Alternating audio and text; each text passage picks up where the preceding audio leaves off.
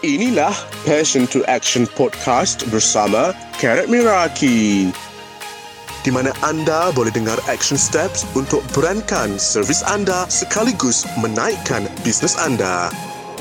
Jom kita dengar episod kali ini dengan host kita, Karat Miraki.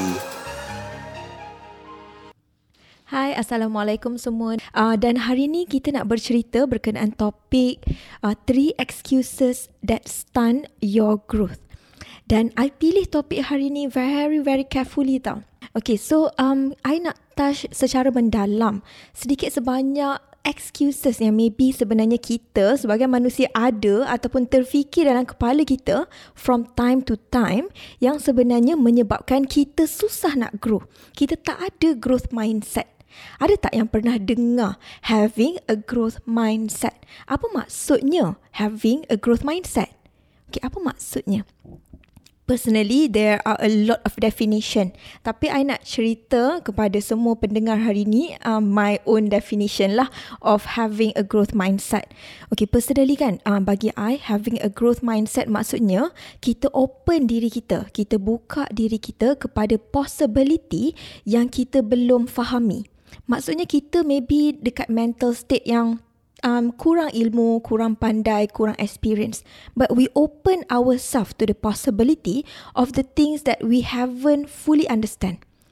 Okay, dan of course at the same time walaupun kita open to that possibility, um, of course kita juga akan maybe takut dengan something yang baru dan maybe juga kita doubt ourselves. Kita rasa macam kita tak boleh buat ataupun it's not for us and everything else, but we did it anyway.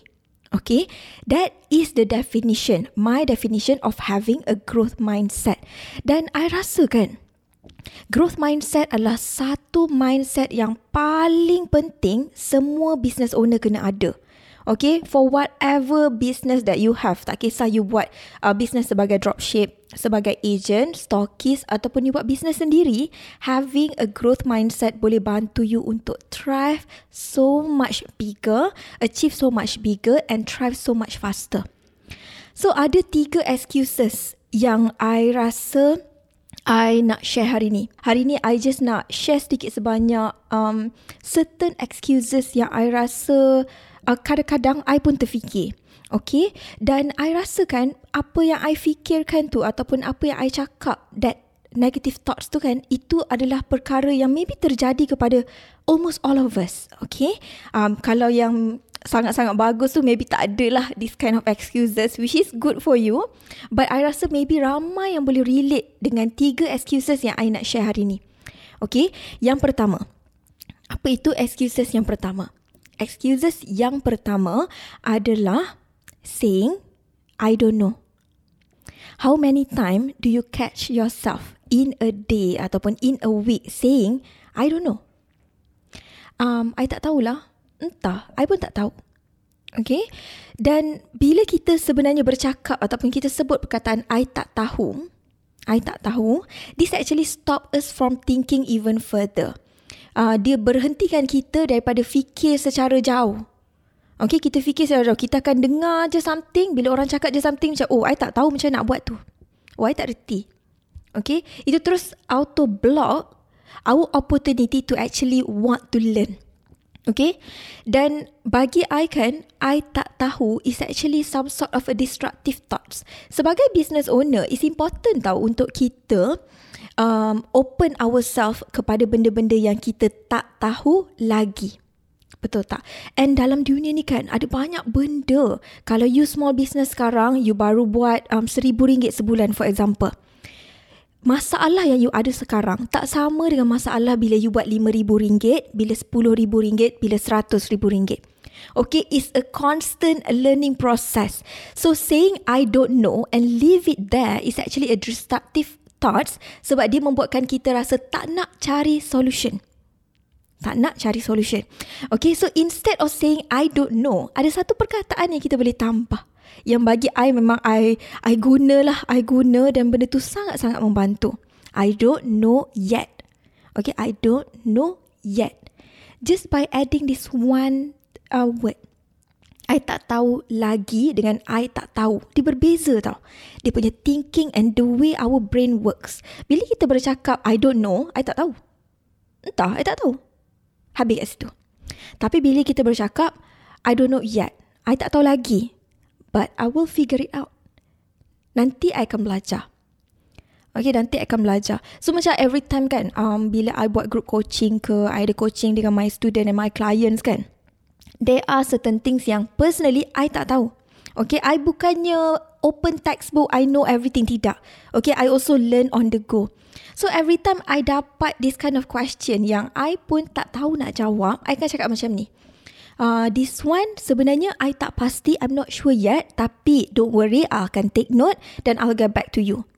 So these are small things yang sebenarnya without us realizing, it is actually um, membuatkan kita belajar dan kita ada growth mindset untuk keep on belajar dan improve diri kita.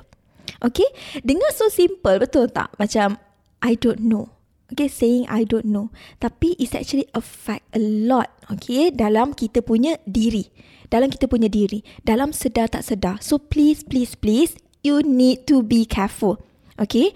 Yang kedua, excuses yang kedua adalah, okay, Excuses yang kedua adalah saying, I already know this. You pernah tak hadir ke kelas ataupun bercakap dengan seseorang. Macam you pergi lepak kan for example. You jumpa kawan you and then di tengah cerita cerita cerita kan. And then cakap alah I dah tahu dah. I dah tahu dah. Dalam hati. Maybe you tak cakap depan dia okay? Tapi dalam hati cakap alah tahu dah. Ataupun you attend kelas, tak kisahlah online, offline, you pergi seminar secara offline, you pergi seminar secara online. Bila you belajar, uh, you dengar je cikgu tu cakap, you terus macam, alah dah tahu dah. Dah belajar dah sebelum ni. Okay, have you ever catch yourself saying that to yourself dalam hati? Maybe you tak tulis kot dekat dalam komen tu kan. Ha, tapi you cakap benda tu dalam hati. Okay, ini juga adalah salah satu destructive thoughts yang sebenarnya kita tak boleh ada sebagai business owner. Macam saya cakap tadi, bila kita buat sales sepuluh um, seribu tak sama macam dua ribu, tak sama macam lima ribu, tak, mas, tak sama macam sepuluh ribu. So, at different stage, kita ada banyak benda yang kita tak tahu. Dan never, never, never discount knowledge. Never discount knowledge. Maksud discount adalah kan kita take, kita dengar kita cakap alah dah pernah dengar dah before this. Dan kita rasa macam kita terus stop ourselves to accept. Okay, to accept uh, apa yang diajar. Okay, apa yang diajar. Sebab kita terus macam alah tahu dah. Dah pernah try buat dah. Tak jadi pun. Okay, we are not allowing ourselves to learn further. Every time you say that to yourself, I nak you aware lepas ni.